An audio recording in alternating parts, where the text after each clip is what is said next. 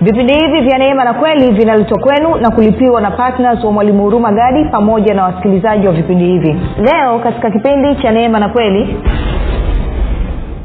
mungu anasema mtu mwovu aache njia yake na asiye haki aache mawazo yake. Kwa lugha nyingine mtu asiye haki siku zote ni mwovu.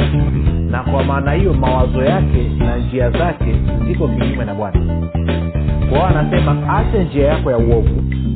Acha mawazo yako yasiyo haki alafu nirudie mimi. Mimi nitakurehemu nitakusamehe kabisa.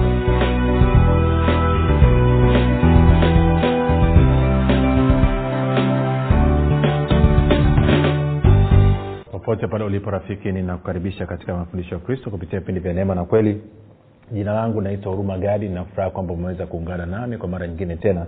Ili kuweza kusikiliza kile ambacho bwana wetu yesu kristo ametuandalia. Kumbuka tu mafundisho ya kristo anakuja kwako kila siku muda na wakati kama huu yakiwa na lengo la kujenga na kuimarisha imani yako. Wewe unanisikiliza ili uweze kukua na kufika katika cheo cha kimo cha utimilifu wa kristo kwa lugha nyingine ufike mahali uweze kufikiri kama kristo uweze kuzungumza kama kristo na kutenda kama kristo. Kufikiri kwako rafiki kuna mchango wa moja kwa moja katika kuamini kwako. Ukifikiri vibaya utaamini vibaya lakini kama utafikiri vizuri basi ni dhahiri utaamini vizuri. Hivyo basi fanya maamuzi ya kufikiri vizuri na kufikiri vizuri ni kufikiri kama kristo na ili uweze kufikiri kama kristo huna budi kuwa mwanafunzi wa kristo na mwanafunzi wa kristo anasikiliza nafuatilia mafundisho ya kristo kupitia vipindi vya neema na kweli tunaendelea na somo letu linalosema maamuzi kiongozi wa imani. Kumbuka wiki yetu ni wiki ya, ya, wiki ya kwanza tulikuwa tunaweka msingi. Tunajaribu kuongea mambo mbalimbali. Kwa hata unavyosikiliza unaweza kuona ah, mbona kama mwalimu kila mahali? Ni kwa sababu tunajaribu kuweka msingi alafu baada ya hapo nadhani leo tutapiga tuta, tuta, tuta, tuta hatua kidogo alafu tuanze kuona mambo haya yanaathiri vipi maisha yetu ya kila siku. Na katika kutafakari namna ya kuendelea labda niseme tu kwamba hivi kumbuka mafundisho haya yanapatikana katika youtube uh, chanel yetu mwalimu huruma gari lakini pia kama ungependa kupata mafundisho kwa njia ya sauti basi unapatikana katika mtandao wa kijamii wa telegram. Telegram inafanya kazi kama whatsapp. Kuna grupu linaitwa mwanafunzi wa kristo unaweza ukatumia ujumbe mfupi tu ukasema niunge namba ni 789 5242 Uh, napenda kumshukuru mungu kwa ajili ya kwako wewe ambao umekuwa ukisikiliza na kufuatilia mafundisho ya kristo na kuhamasisha wengine waweze kusikiliza pia namshukuru mungu kwa ajili ya kwako wewe ambao umekuwa ukifanya maombi kwa ajili ya vipindi vya neema na kweli kwa ajili ya kwangu pamoja na timu yangu. Na mwisho namshukuru mungu pia kwa ajili ya kwako wewe ambao umefanya maamuzi ya kuwa patna wa vipindi vya neema na kweli na kuamua kuchangia gharama za kupeleka injili ili injili iweze kusonga mbele. Nasema asante sana kwa uaminifu wako asante sana kwa upendo wako. Hakika mnaleta tofauti kubwa sana kwa kujitoa kwenu kwa kujituma kwenu ili kuhakikisha kwamba kweli ya kristo inawafikia watu wengi zaidi na ufalme wa mungu unaenea hapa duniani. Baada ya kusema hayo basi nataka tuendelee moja kwa moja na somo letu. Kwa kama nilivyokuwa nikisema katika utangulizi um, kwamba kuna uhusiano wa moja kwa moja kati ya, ya, ya maamuzi yako na imani yako. Na ndo kitu ambacho tumekuwa tukijaribu kukiangalia. Na tunataka tu, tu nilikuwa naweka msingi kama nilivyosema na kwa hiyo kuna mambo kadhaa tumeyafafanua tumeyatafsiri. Kwa mfano nadhani sahii utakuwa unajua kwamba swala la imani hamna mkristo mwenye tatizo la imani na kwamba hakuna mkristo ambaye hatumii imani. Wote tunatumia imani yetu kila siku. Swali tu ni kwamba imani yetu tunaitumia upande upi? Maanake kuamini kwetu ndiko kutakavyoamua tufanye maamuzi yetu yaweje na maamuzi yetu ndiyo yanaelekeza imani yetu itende kazi wapi. Na kwa maana hiyo kama unafikiri vibaya basi ni dhahiri unaamini vibaya na kama unaamini vibaya ina maana hata maamuzi yako yatakuwa ni mabaya na kwa maana hiyo itasababisha imani yako pamoja na nguvu ya mungu kutenda kazi katika eneo ambalo kutaka iwe hivyo basi twende haraka haraka kidogo kwenye wakorinto wa kwanza pia mlango wa pili mstari ule wa pili mpaka wa tano alafu tutaenda kwenye isaya. Anasema maana huyu ni paulo anaongea maana niliazimu nisijue neno lolote kwenu ila yesu kristo na yeye amesulubiwa nami nilikuwako kwenu katika hali ya udhaifu na hofu na kwa kutetemeka sana na neno langu na kuhubiri kwangu hakukuwa kwa maneno ya hekima yenye kushawishi akili za watu bali kwa dalili za roho mtakatifu na za nguvu ili imani yenu isiwe katika hekima ya wanadamu bali katika nguvu za mungu. Kwa hiyo katika vipindi vilivyopita nilikuambia hivi kwa kuwa imani yangu inatenda kazi kwa kufuata maamuzi yangu na maamuzi yangu yanatokana na kuamini kwangu. Na kuamini kwangu kunatokana na kufikiri kwangu. Basi ni dhahiri nikifikiri katika hekima ya kibinadamu maana yake ni kwamba nitakuwa ninaamini katika hayo mafundisho yaliyo maagizo ya wanadamu na kwa maana hiyo hekima hiyo ya kibinadamu ni ushetani. Na kwa maana hiyo nitafanya maamuzi katika kuamini kile ambacho ushetani unasema. Na kwa maana hiyo nitakuwa nimeachilia imani yangu na nguvu ya mungu kuleta udhirisho wa hicho. Unasema haiwezekani. Kwa nini imani, ya, imani yangu ambayo ni tayari kutoka kwa mungu na nguvu ya mungu ifanye kazi ya kuleta udhirisho wa kishetani? Okay nitakuonyesha. Tuna kitu kinaitwa nguvu ya uvutano nguvu ya uvutano ndo hiyo ambayo imekufanya wewe umekaa kwenye kiti chako. Ndio hiyo inakufanya unaweza ukaendesha baiskeli yako ukaendesha pikipiki yako ukapanda kwenye gari. Ni kwa sababu ya hii nguvu ya uvutano. Hii nguvu ya uvutano ndo inasababisha vitu vyote vibakie chini kwenye ardhi. Tuko sawasawa na kwa maana hiyo mungu ameiweka hivyo ili tusaidie sisi kwa manufaa yetu sisi sasa utakapoamua kupanda juu ya mti mrefu sana alafu ukaamua kujirusha ukisema kwamba mungu ataondoa nguvu ya uvutano ili usianguke na kuhakikishia lazima utaanguka. Kwa nini? Kwa sababu ni kanuni ni sheria zinazoongoza hii dunia ambazo mungu tayari ameshaziweka hazibadiliki. Na kwa maana hiyo utakapotoka jirusha edha juu ya mnara ama juu ya mtu ukaamua kujiachilia utaanguka chini na utakufa. Na ukifa watu hawatasema kwamba mungu amekuua watasema kwamba wewe mwenyewe ndo ulifanya uzembe ukajirusha kutoka kwenye mnara ama kwenye mti na kwa maanao ukadondoka ukafa. Kumbuka kilichokuua nini? Ni ile nguvu ya uvutano. Je kwa kuwa nguvu ya uvutano imetengenezwa na mungu kwa ajili ya kuwasaidia watu waweze kuishi hapa duniani na kukaa chini je inamaana ni mungu ndo amekuwa hapana. Ni wewe umekufa kwa sababu ya kukosa maarifa. Badala ya kushirikiana na ile nguvu ya uvutano kwa manufaa yako umeamua kushirikiana na nguvu ya uvutano kwa athara yako. Tuko sawa rafiki? Umeme kwa wale ambao mna umeme mlioko mijini umeme ni kwa manufaa yako. Kupitia umeme tunawasha taa kwenye nyumba kupitia umeme tunapasi nguo. Kupitia umeme wengine mnapika chakula. Kupitia umeme tumevaa nguo tunazozivaa nyingine zimetengenezwa na umeme wa, nani, viwanda vinavyotumia nguvu nishati ya umeme. Kwa hiyo umeme una manufaa kedekede lakini umeme huo huo ukikosea ukaenda ukashika ule waya huo umeme unakuua. Sasa umeme utakapokuua hatusemi tanesco amekuua. Umeme utakapokuua utasema amepata ajali amepigwa shoti na umeme na kwa maana hiyo hamna mtu atakaenda kushtaki tanesco. Itachukuliwa kwamba ni uzembe wako wewe makosa yako wewe ndo amesababisha kifo chako. Kwaona nguvu ya mungu nayo ambayo tayari iko ndani mwako waefeso tatu ishirini ndio nguvu ambayo mungu anayetumia kutenda kazi. Na hiyo nguvu ya mungu inaingizwa kazini na imani na imani inatenda kazi sawasawa na kuamini kwako. Kwa lugha nyingine sawasawa na maamuzi ya kuamini kwako na kwa maana hiyo basi utaona ni muhimu sana kwa mimi na wewe kubadilisha namna tunavyofikiri. Kwa sababu tukifikiri katika hekima ya kibinadamu imani yetu itatenda kazi katika eneo hilo. Tukifikiri kwa kukubaliana na injili habari njema ya kristo na kile alichokifanya ambayo ni nguvu ya mungu imani itatenda kazi katika eneo hilo. Sasa hilo tunalifanyaje? Tende kwenye isaya hamsini na tano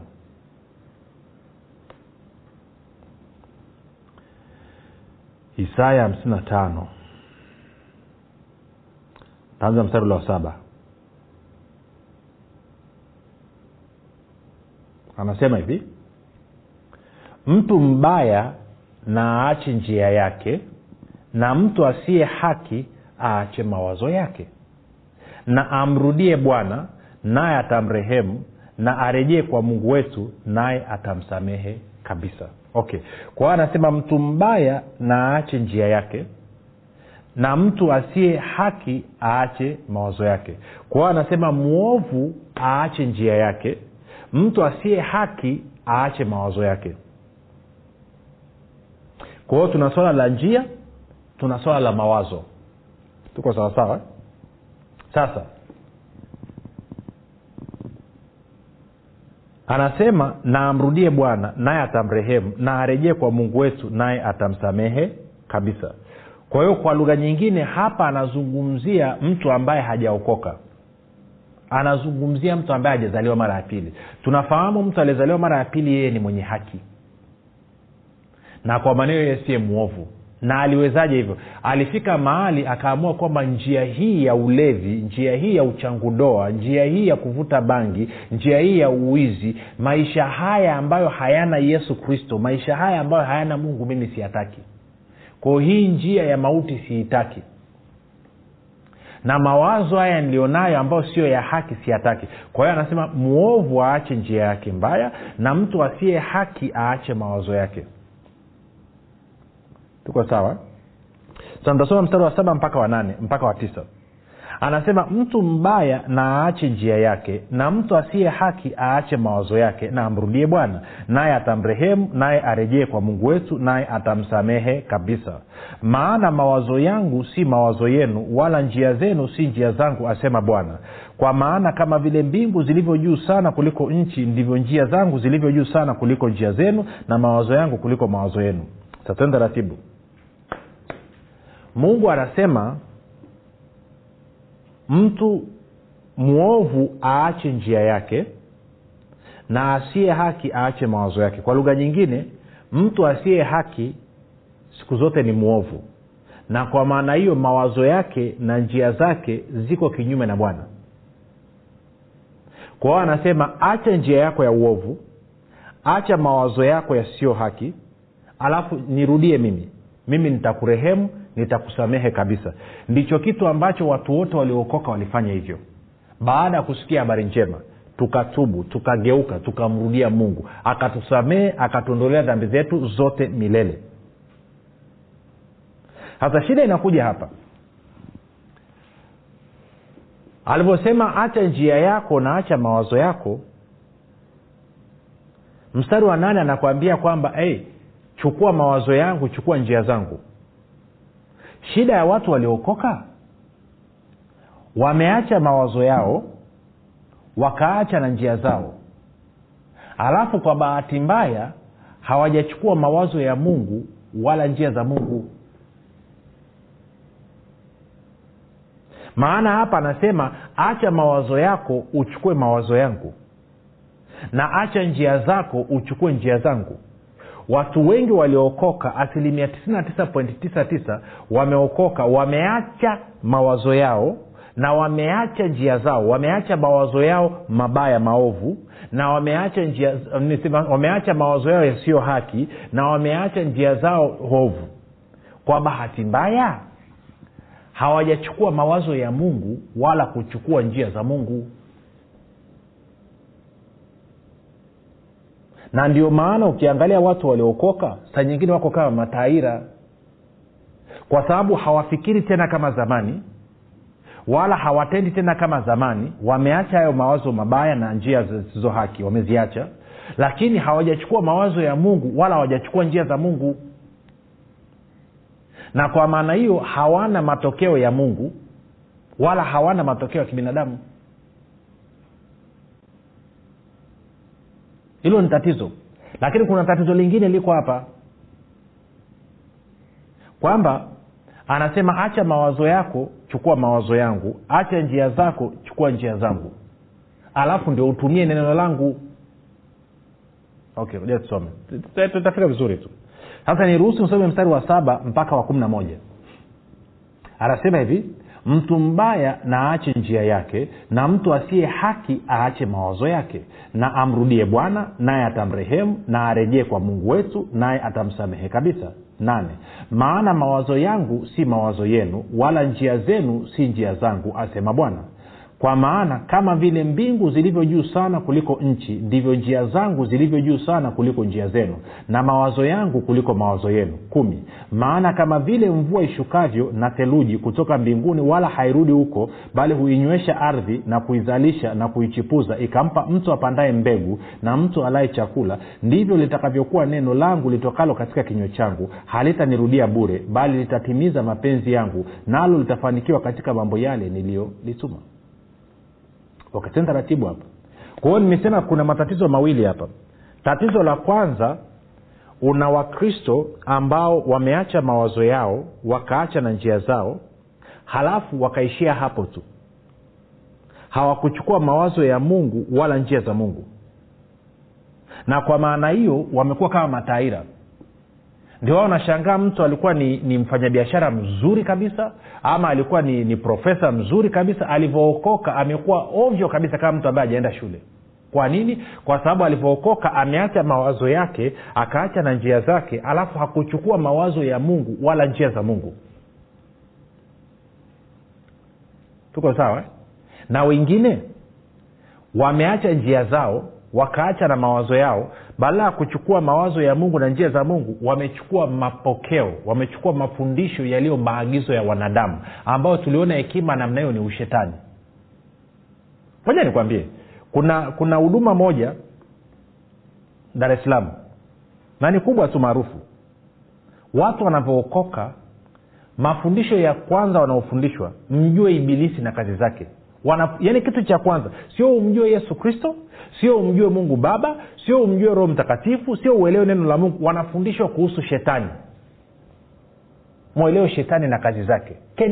Ndo mafundisho ya kwanza kabisa. Bibilia inasema na uzima wa milele ndio huu wakujua wewe mungu wa kweli wa pekee na yesu kristo uliomtuma kwenye hilo kanisa kwenye hilo dhehebu nani huduma wanafundishwa kumjua shetani na kazi zake sasa niambie kama sio ushetani huo ni nini?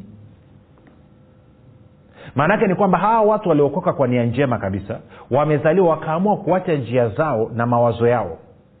Badala ya kuingiziwa mawazo ya mungu na njia za mungu wanaingiziwa mawazo ya kibinadamu ma, ma, mafundisho yaliyo maagizo ya wanadamu ambao bibilia inasema ni ushetani.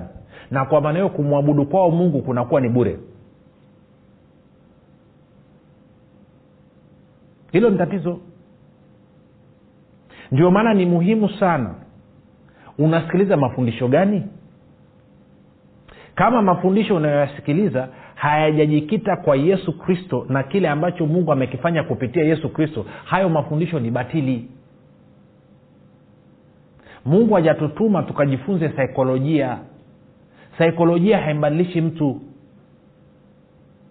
Saikolojia haimbadilishi mtu hata siku moja ni neno la mungu ambalo lilimuumba huyo mwanadamu ndio lina uwezo wa kumbadilisha ndo lina uwezo wa kumfungua ndo lina uwezo wa kumponya ndo lina uwezo wa kumfanikisha na kumstawisha. Kwa hilo ni tatizo la kwanza. Tatizo lingine ni hili kwamba kuna wengine wameokoka wamezaliwa mara ya pili wanajaribu kulitumia neno la mungu pasipo kubadilisha namna wanavyofikiri na namna wanavyo na, na njia zao. Sitamoja kuhusu kufikiri na njia maanake sio kuchanganya.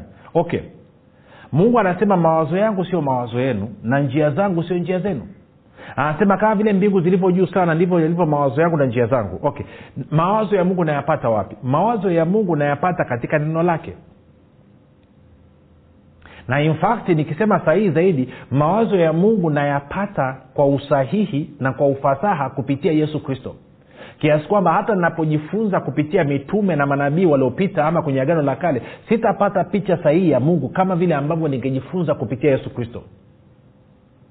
Tuko sawa? Sasa nitarudi kwenye hii point niendelee mbele kidogo.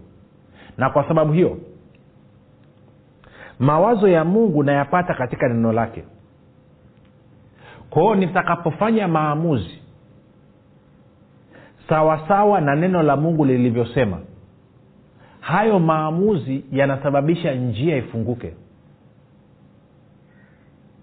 Kwa lugha nyingine nitakapofanya maamuzi sawasawa na hayo mawazo ya mungu kuna namna ambavyo nitaiona njia. Kwao siwezi kuiona njia kabla sijafanya maamuzi.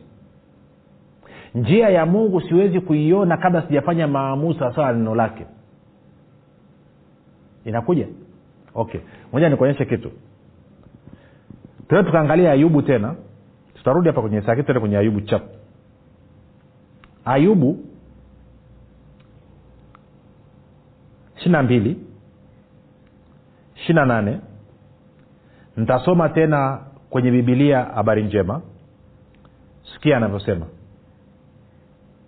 Anasema hivi chochote utakachoamua kitafanikiwa na mwanga utaziangazia njia zako na mwanga utaziangazia njia zako. Sasa hasa chochote utakachoamua kitafanikiwa. Kwa nini? Kwa sababu mwanga utaziangazia njia zako. Mwanga utaziangazia njia zako. Anamaanisha nini? Anamaanisha hivi.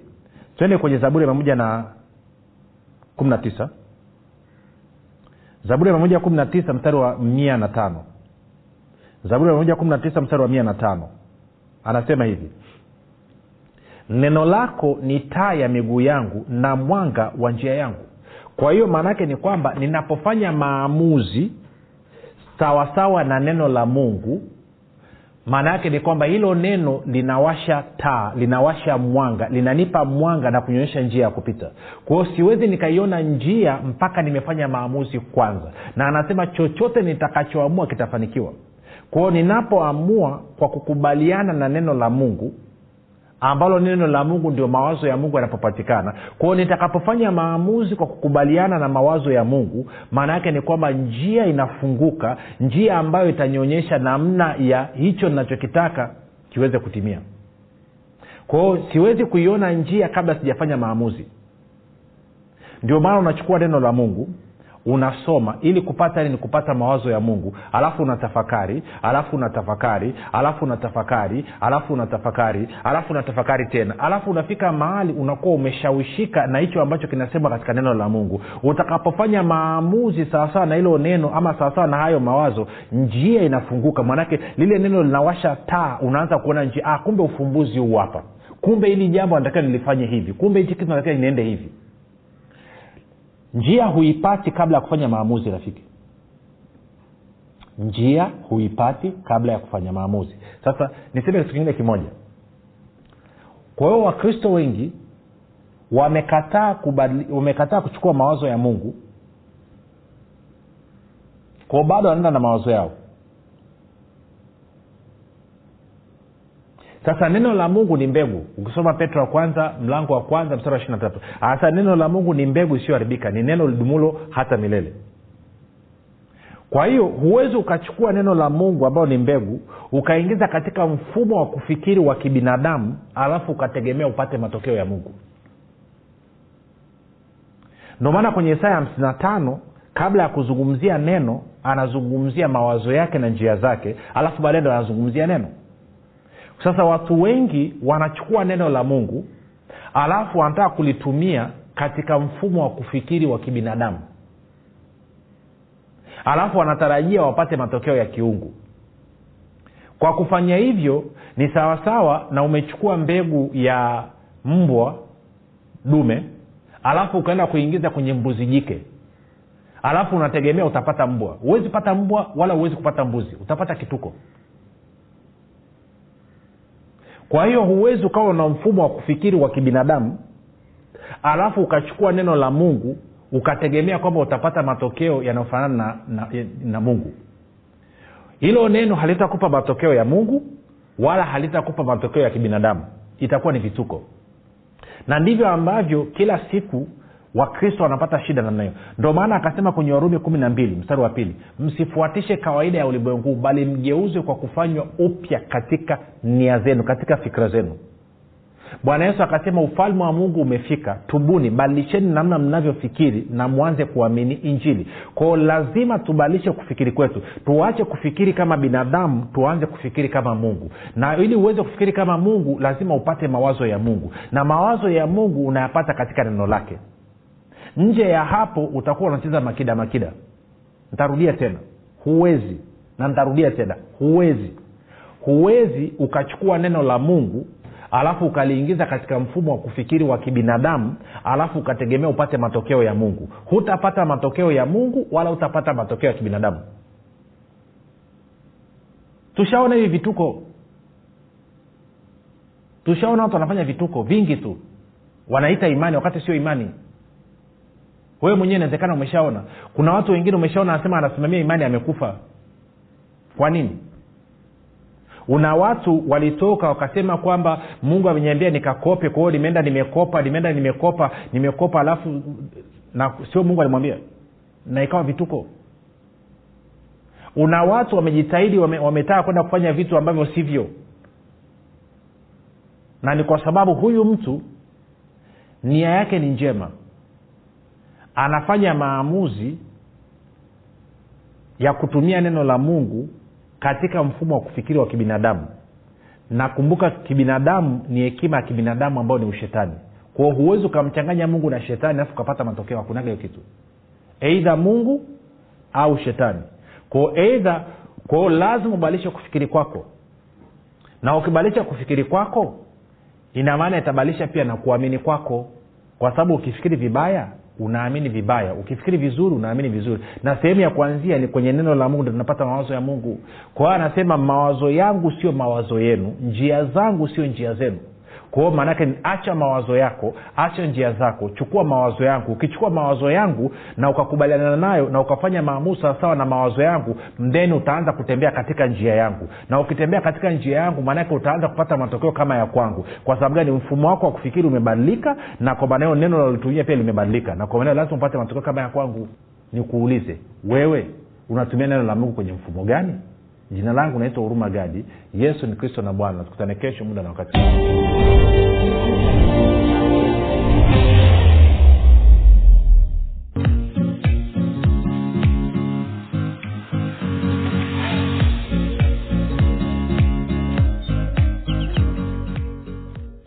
mwalimu hurumagadi anapenda kuwashukuru wanafunzi wote wa kristo waliotii sauti ya mungu na kufanya maamuzi ya kuwa patna wa vipindi vya neema na kweli kwa njia ya redio. Kama hujafanya maamuzi ya kuwa patna wa vipindi vya neema na kweli haujachelewa bado. Kwani mungu amefungua mlango mwingine kwa mwalimu huruma gadi ewe mwanafunzi wa kristo amua leo kumuunga mkono mwalimu huruma gadi katika kuhakikisha vipindi vya neema na kweli vinawafikia watu wengi zaidi kwa kutuma sadaka yako ya upendo ya kiasi chochote kupitia namba empesa 764 tano sifuri sifuri mbili nne mbili ama airtelmane sifuri saba nane tisa tano sifuri sifuri mbili nne mbili ama tigo pesa sifuri sita saba tatu tano sifuri sifuri mbili nne mbili nitarudia.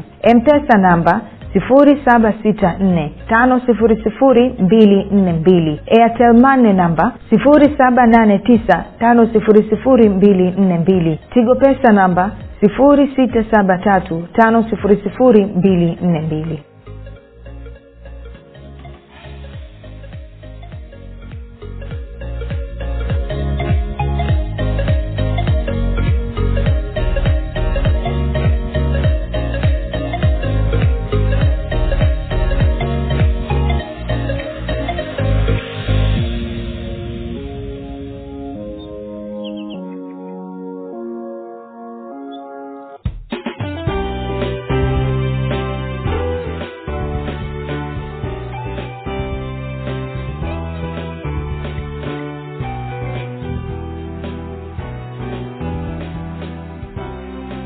umekuwa ukisikiliza kipindi cha neema na kweli kutoka kwa mwalimu huruma gadi. Usiache kumfolo katika facebook instagram na twitter kwa jina la mwalimu huruma gadi. Pamoja na kusubscribe katika youtube channel ya mwalimu huruma gadi kwa mafundisho zaidi. Kwa maswali ama maombezi tupigie simu namba 7645242 au 6735242